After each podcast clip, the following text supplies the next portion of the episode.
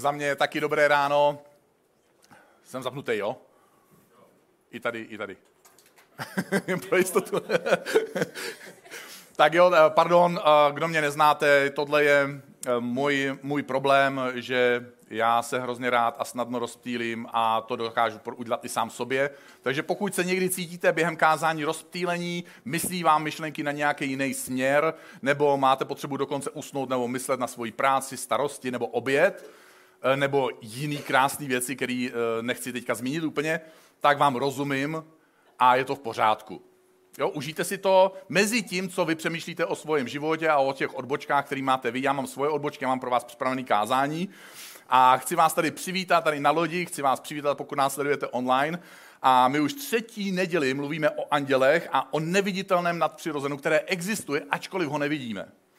Protože my například dneska nevidíme lidi, kteří nás sledují online, ale oni tam jsou.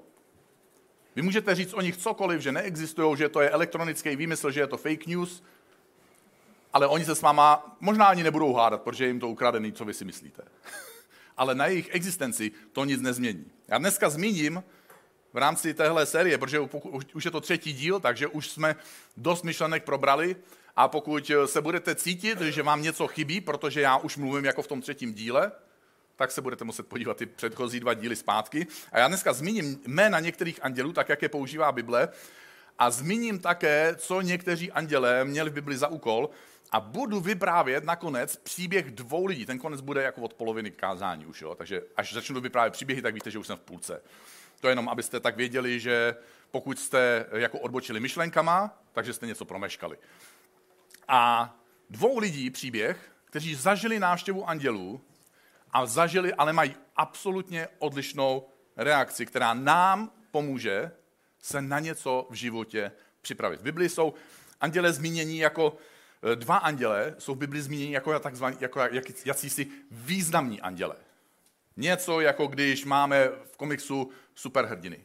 No? Tak eh, toto jsou v neviditelném, nadpřirozeném světě takový super anděle. Jeden se jmenuje Gabriel, jeho jméno znamená Bůh je moje síla, takže pokud chodíte do fitness, tak Gabriel určitě tam chodí s váma a vystupuje často jako posel. Takže pokud eh, vás teďka propouští z pošty, Gabriel může být mezi váma. Eh, druhý takový super anděl se jmenuje Michael. Michael, Michal, tady je dneska jeden, minimálně dneska jeden zpíval pro nás. Andělský hlas, máme radost. A jeho jméno znamená, kdo je jako Bůh. Já nevím, jestli znáte hlášku jednoho politika, kdo na to má. Jo, tak Bůh měl tuhle hlášku před ním, nazval jednoho ze svých andělů. Kdo je jako já? a, a pojmenoval takhle jednoho ze svých andělů. A tenhle anděl vystupuje jako bojovník. Je to takový ten typ bojovníka, jestli se díváte někdy na některé ty mužské zápasy, já vlastně jsem v tom nikdy, já vím, že se na to spousta lidí jako dívá, já se na to jako vždycky kouknu a říkám si, ty jak to, já to nechápu. Dva chlapy se mlátěj a lidi jsou z toho nadšený. Eh, v každém případě, kdyby tenhle přišel do toho ringu, tak by se tam postavil, oni vždycky se postaví tak, jako se hecujou, jako. A on na ně jako. Tak kdyby přišel Michael, za prvý by měl jinou postavu samozřejmě, protože to sám tady, on by měl tady, ale je to jenom blbých 30 cm. A se pohádám sám se sebou tady. Doufám, že se nepoperu. Nerad bych si ublížil. A on by se na něj tak podíval a říkal, kdo je jako já? Sorry, jako. Co nás může na andělech fascinovat, je jejich postavení vůči nám lidem. Protože pokud patříte nějakou, nějakou souhrou okolností, svým rozhodnutím nebo nějakým prostě životním příběhem do skupiny lidí, kteří považují anděly za reálné bytosti, neviditelné bytosti, tak my lidé, kteří nějakým způsobem věříme, že Bůh je a pravděpodobně tím pádem eh, si dokážeme i představit, že asi existují nějaký andělé, tak eh, my máme vzhledem k jejich záhadnosti, vzhledem k jejich neviditelnosti a vzhledem k jejich moci takovou posvátnou úctu. Protože my si uvědomujeme, že oni nebudou ty prdalatý miminka s křidílkama. A já neříkám, že bychom tu svoji úctu, kterou, když si uvědomíme tu jejich majestátnost a dosah toho, jak, jací jsou, když si to uvědomíme, já neříkám, že máme nějakým způsobem tuhle svoji úctu, kterou máme třeba takhle, redukovat. Naopak, já bych tuhle úctu rád použil jako odrazový mustek ještě k další myšlence, ale nejdřív ocituju to, co o nich říká apoštol Pavel v dopisu Židům. Andělé jsou ovšem pouze, pouzí, pouze. Jako, to znamená, jako, že to je jediný jejich smysl existence, proto tady jsou. Služebníci, duchové poslaní sloužit těm, jimž se má dostat spásy. Ti, kterým se má dostat spásy, jsme my, lidé, ty a já. Andělé, ke kterým máme vzhledem k jejich neviditelnosti a moci tak velký respekt, jsou ve skutečnosti posíláni, aby nějakým způsobem svojí službou napomáhali k tomu, abychom našli cestu víry, aby jsme našli, poznali Ježíše Krista, aby jsme mu vydali svůj život a aby jsme vydrželi se svojí vírou až do konce. To je jejich jediný smysl existence, proto tady jsou. Oni mají potom další věci, které dělají, ale Apoštol Pavel tvrdí takovýhle tvrzení. A pokud někdo posílá takovéhle majestátné a mocné bytosti, aby sloužili tobě a mně, pak to poodhaluje intenzitu lásky toho, kdo je posílá. A naše cesta víry, my ji žijeme tady na zemi, máme práci, máme rodinu, máme kamarády, máme kariéru, zrovna bohatneme nebo zrovna chudneme. Ale uprostřed toho všeho jsme pořád na cestě víry. A tihle velcí, mocní boží poslové mají jeden jediný úkol a to je pomáhat tobě a mně, aby jsme tuhle cestu víry zvládli. Máme tady krátký příběh jedné mladé křesťanky z ICF Zurich a ten si teďka můžeme pro ilustraci pustit. Yeah, so I want to tell you a story, something amazing that happened to me like two years ago. Um, I was on my way home from my boyfriend's house, and he lives in Heat now, and I lived in Kilchberg. So there was like one and a, one and a half hours from door to door. And um, I was on my way home one night, like it's eight o'clock on a school night. And usually when I um, take the train home, I set an alarm clock because I tend to fall asleep. And um, yeah, but that uh, that night I didn't set one because it was eight o'clock, and I thought, well, it's still early. I probably won't uh, fall asleep.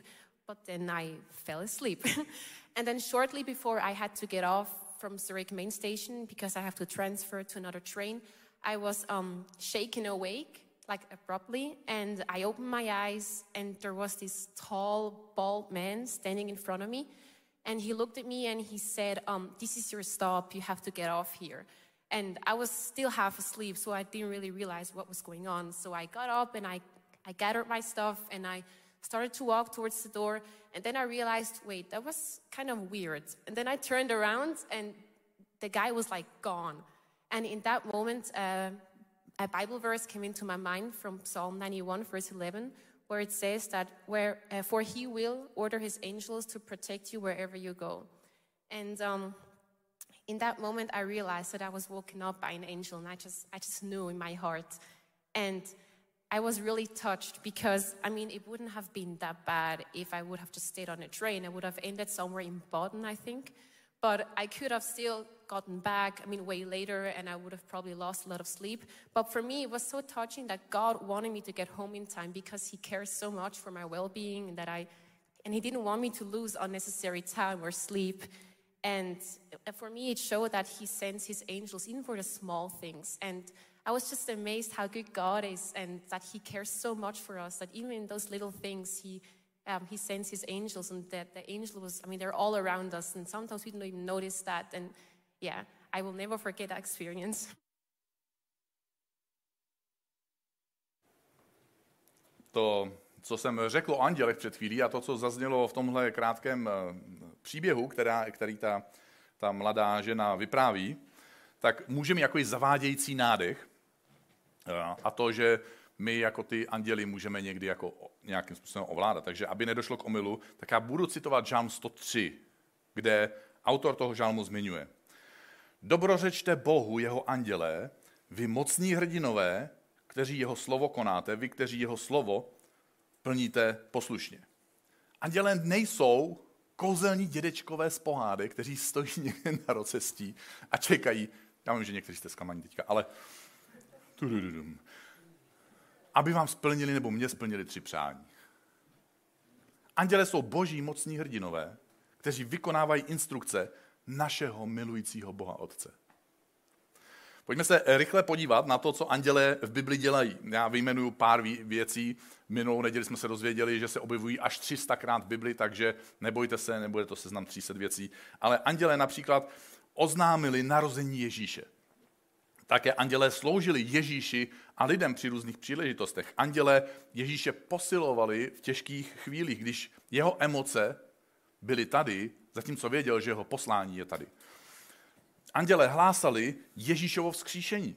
Andělé doprovázeli lidi do nebe, andělé střežili Ježíšův hrob, andělé osvobodili Petra z vězení, andělé vedli apoštoly na jejich cestách, andělé připravují lidi pro evangelium. Tohle je ze skutku 10, jeden z nejúžasnějších příběhů pro mě, protože je tady příběh o muži, který je římský voják, je nepřítel božího lidu svým způsobem, protože je to okupační armáda a on je, dává svoje peníze na boží dílo ještě dřív, než se stává následovníkem Ježíše Krista. Někteří lidé s tím bojují poté, co se stanou následovníkem Ježíše Krista.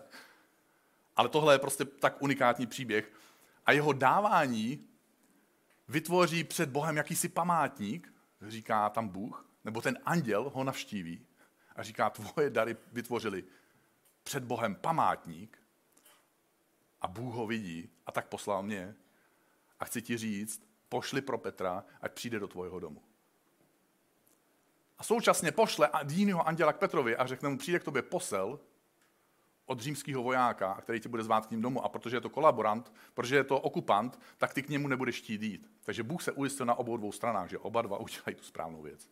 Takže já ti chci říct, měl bys tam jít. Anděle prosazují boží soud a v knize zjevení opakovaně anděle oslavují Boha. Takže my, když se tady sejdeme a chválíme Boha a zpíváme písničky, což jsou naše modlitby, vyjadřují často naše myšlenky, Ně, někdy je můžeme uchopit právě jako svoji modlitbu, můžou vyjadřovat naše emoce. Anděle dělají to samé před božím trůnem. A teď se dostávám k těm dvěma příběhům, kdy anděl přišel někomu něco oznámit.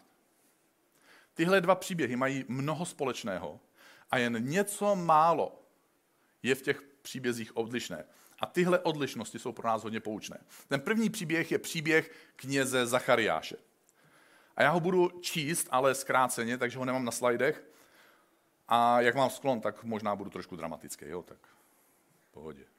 Za dnu judského krále Heroda byl jeden kněz jménem Zachariáš a jeho manželka se jmenovala Alžběta. Alžběta byla příbuzná s Marií, Ježíšovou matkou. Alžběta byla neplodná a on i Zachariáš už byli v pokročilém věku.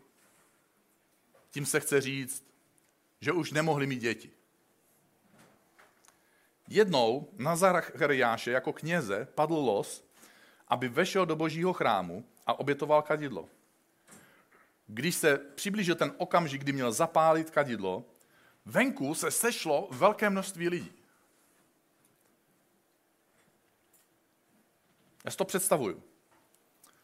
Jste ten kněz, jdete do toho chrámu, jdete zapálit to kadidlo, venku je velké množství lidí.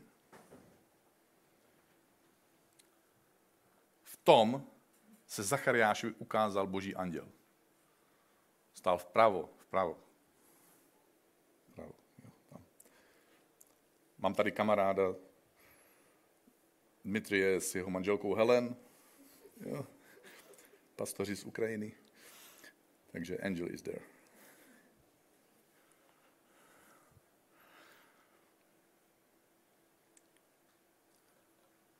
Když ho Zachariáš spatřil, spatřil, byl ohromen a přemožen strachem. Jako, jeho emoce Anděl mu však řekl, neboj se, Zachariáši. Tvá prozba byla vyslyšena. Tvá manželka Alžběta ti porodí syna a dáš mu jméno Jan. Budeš se z toho radovat, protože to je ten přicházející prorok Jan Křtitel. On to takhle neřekl přesně, to už to je jenom který se stane takovým předskokanem, což je moje oblíbené slovo, Ježíše Krista a připraví lidská srdce na jeho příchod. Podle čeho to poznám, že se to stane, říká Zachariáš. Vždyť já jsem stařec. I moje manželka je v pokročilém věku. Anděl mu odpověděl. On mu říká, bože, já vím, že jsi vševědoucí, ale jednu informaci si asi přehlíd, takže já ti to vysvětlím. Já jsem starý. A Gabriel mu na to říká. Ten anděl mu říká, ty jsi stařec a já jsem Gabriel. Takže jsme se představili, dobře, děkuji. Já jsem ten, ty jsi tady, aby si stál před boží tváří, ale neuvědomuješ si to. Já jsem ten, kdo stojí před boží tváří a uvědomuje si to. A on mě poslal, abych ti oznámil, kámo, to byla radostná novina. Jestli to nechyt.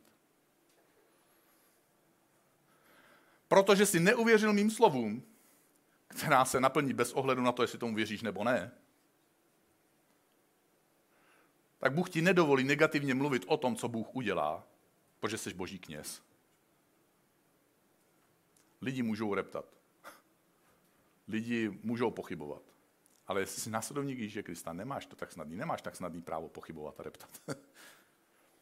Aby si nezřešil Zachariáše, protože do posud, to je v Bibli zaznamenaný, Zachariáš do posud se svojí manželkou nezřešili, jak byli to spravedliví lidé před boží tváří. Tak já ti pomůžu, aby si nezřešil následujících devět měsíců. A prostě nebudeš moc mluvit.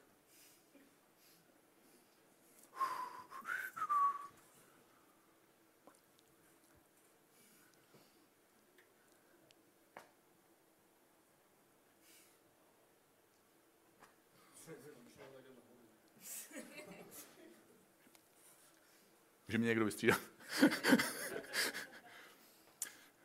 Myslím, důležitá myšlenka a moje rada je, když k tobě Bůh mluví, protože to se nemusí dít, Zachariáš to zjevně byl hodně starý a zažil to poprvé v životě, takže to, to nemusí být něco, co jak tady ke mně mluvil, musí, musí dneska, teďka minutu, jo, já to potřebuju. Někdy budeš muset počkat.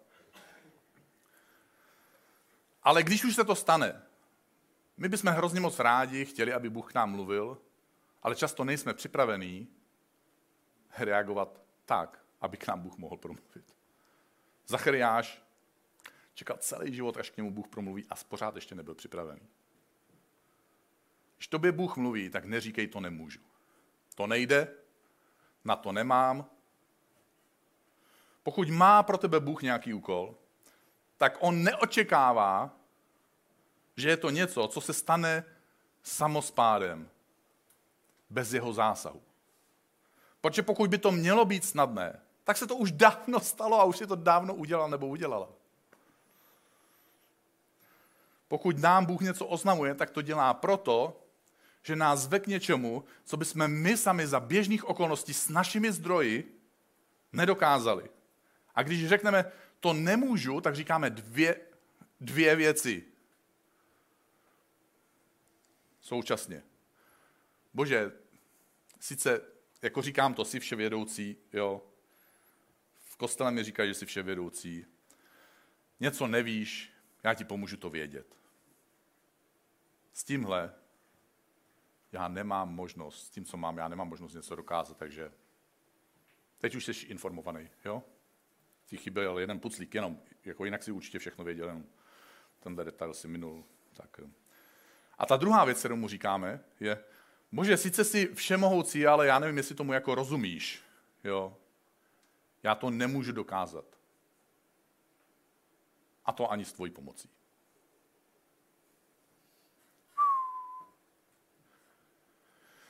My jako lidi, my máme pocity. Hej, máte někdo pocity někdy? Cítíte se blbě?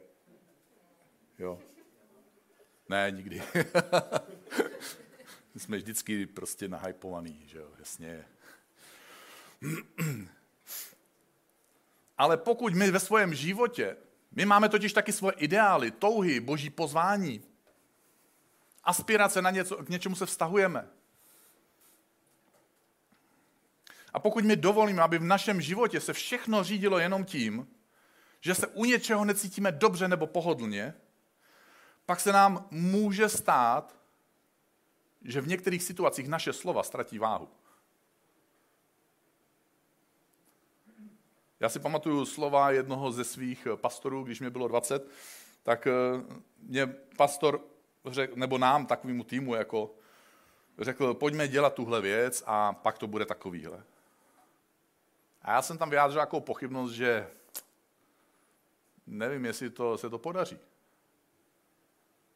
A on řekl, hele, nemusíš tomu věřit, mně bude stačit, že mi budeš důvěřovat natolik, že když tě o něco z těch věcí požádám, které jsou na cestě k tomu cíli, takže uděláš.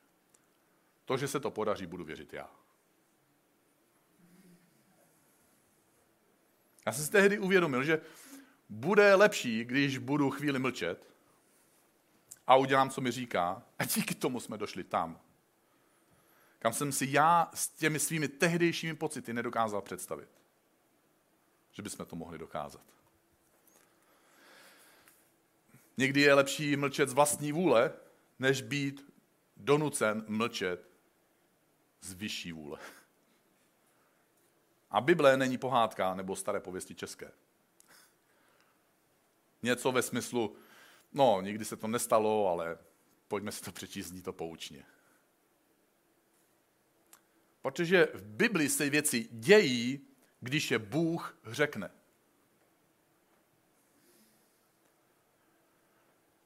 Jen je tady rozměr, že se to neděje tím tempem a tím způsobem, jakým my si přejeme. Řeknu dva rozměry jenom, je, někdy je toho víc, ale jenom tak pro ochutnávku. Bůh o mnoha věcech přemýšlí v rozměru generací. Navíc Bůh nepřemýšlí jenom v rámci našeho pozemského života.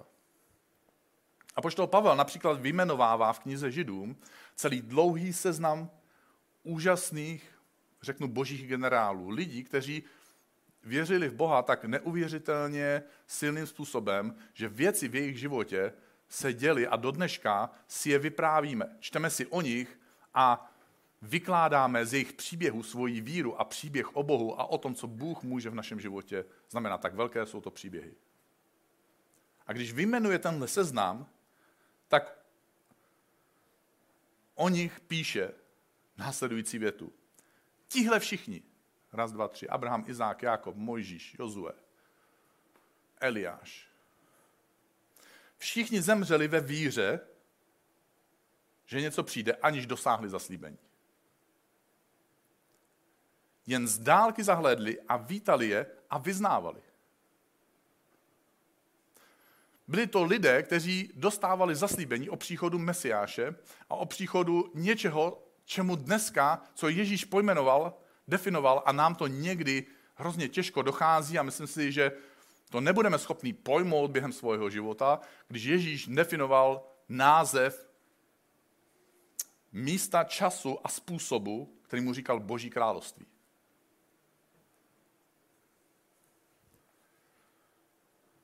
Mluvil o úplně jiném, dokonalém království.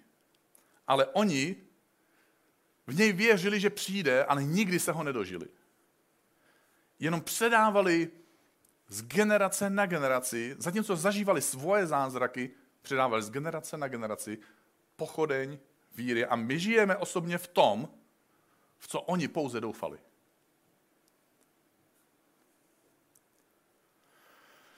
Jedna dívka eh, vypráví svůj příběh o tom, jak žila jako vlažná křesťanka a pak v době dospívání skákala s přáteli do vody a přitom si zlomila vás a stala se ochrnutou od krku dolů. Naučila se žít se svým handicapem, dokonce maluje krásné obrazy, naučila se držet pastel nebo štětec ve svých ústech a ovládat to do té míry, že jsou to krásné obrazy. Ale současně s tím říká, každý den se modlím k Bohu za své uzdravení a každý den věřím, že to Bůh může udělat. A mezi tím žiju maximum možného. A vím, že buď tady na zemi nebo v nebi budu mít tělo, které mě nebude omezovat. Druhý příběh je příběh Marie. Je to Ježíšova matka. Marii také navštívil anděl jako Zachariáše.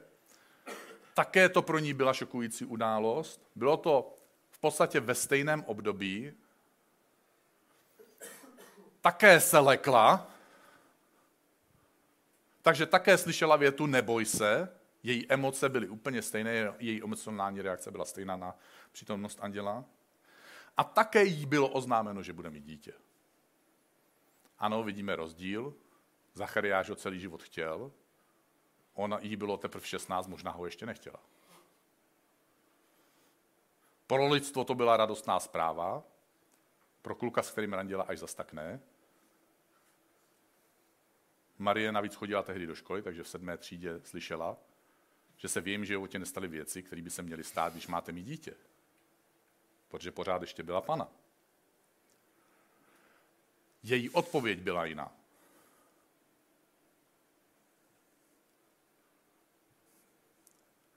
Řeknu to ještě trošku jinak. Odpověď 16-letý holky, která možná ještě v životě nedočetla Bibli a neměla desítky živo- let životních zkušeností, měla jinou odpověď, než muž, který ji četl několikrát a vykládal ji lidem každý víkend.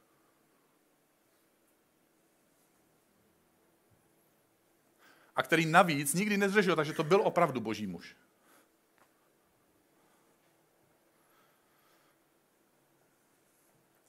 A ona řekla, hle, jsem služebnice páně, ať se mi stane podle tvojeho slova. Tehdy od ní anděl odešel. To je úžasný. Služebník páně, ať se stane podle, podle domluveného slova.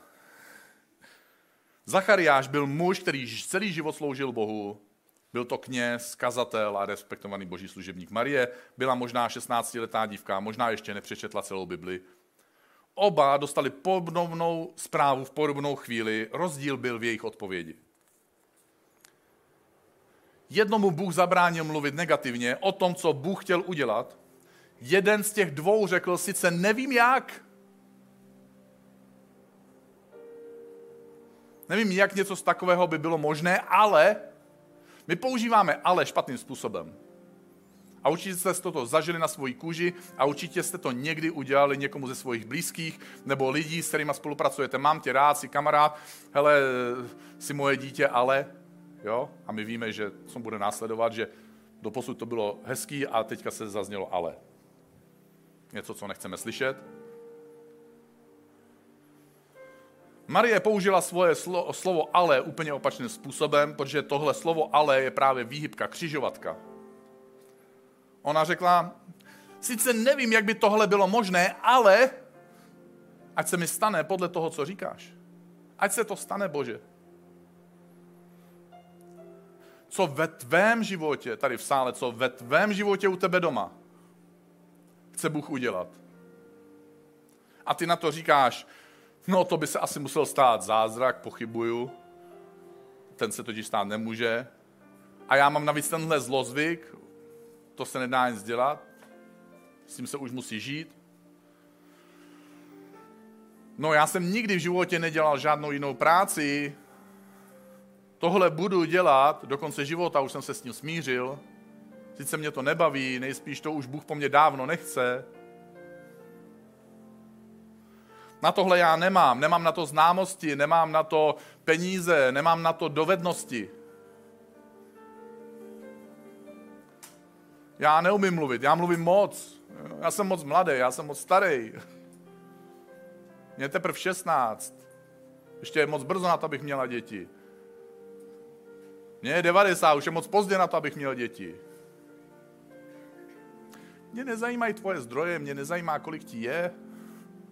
Já mám pro tebe plán. Já mám... Já tě miluju. Já mám třeba taky takovou věc. O jednu se podělím, jo? abyste věděli, že jsem občas taky z něčeho podělaný. A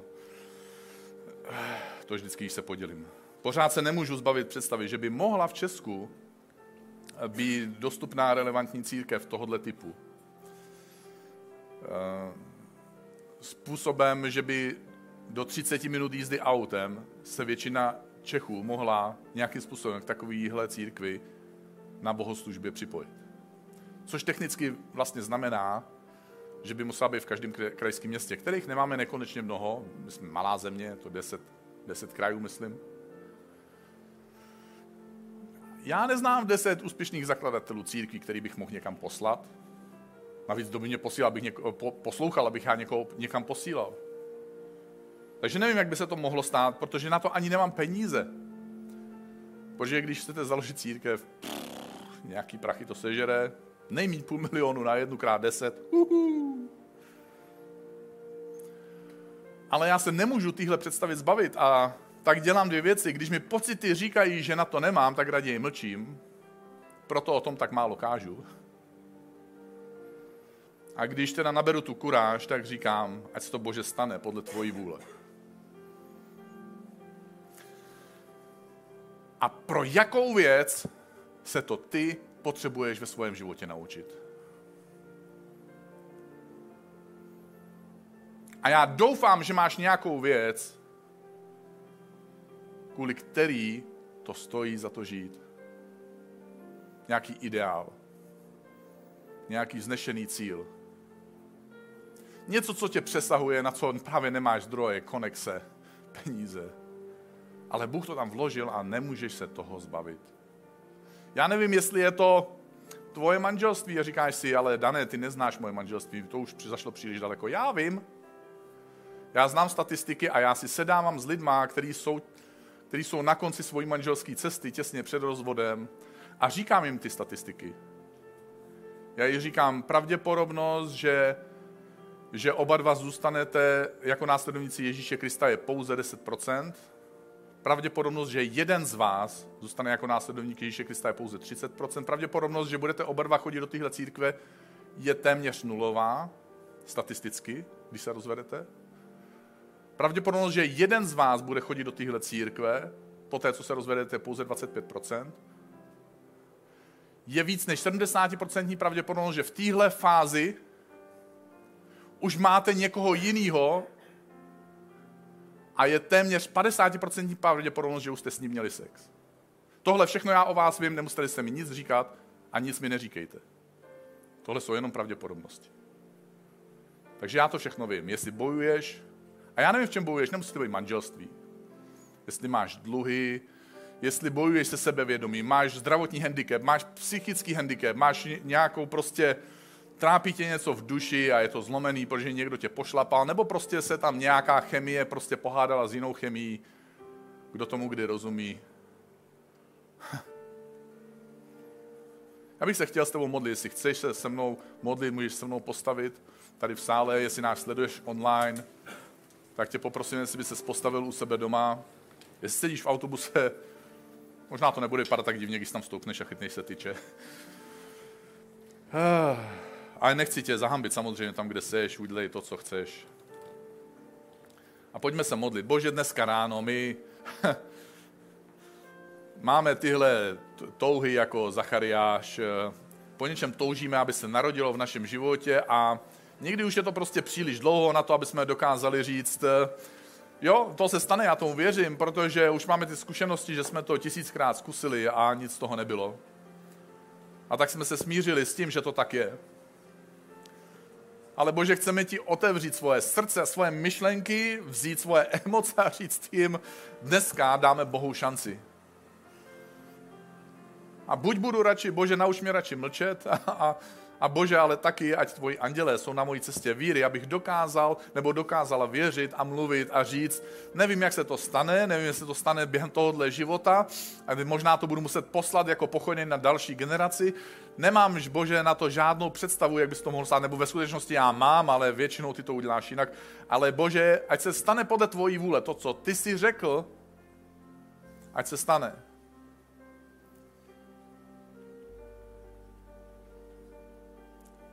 A máme tady v pravý zadní straně sálu schránku a na webu máme odkaz face to face. Jestli chceš se za něco modlit dál, jestli máš něco ve svém životě a chceš se za to modlit, napiš nám. Napiš nám přes internet, přes tu schránku. Budeme se s tebou a za tebe modlit. A pojďme zpívat tuhle následující píseň jako svoji modlitbu z našich srdcí a pojďme do toho právě vložit tu víru Marie a dovolit Bohu, aby ji vzal, aby se mohlo narodit to, čemu jsme nevěřili, že by se ještě vůbec mohlo narodit.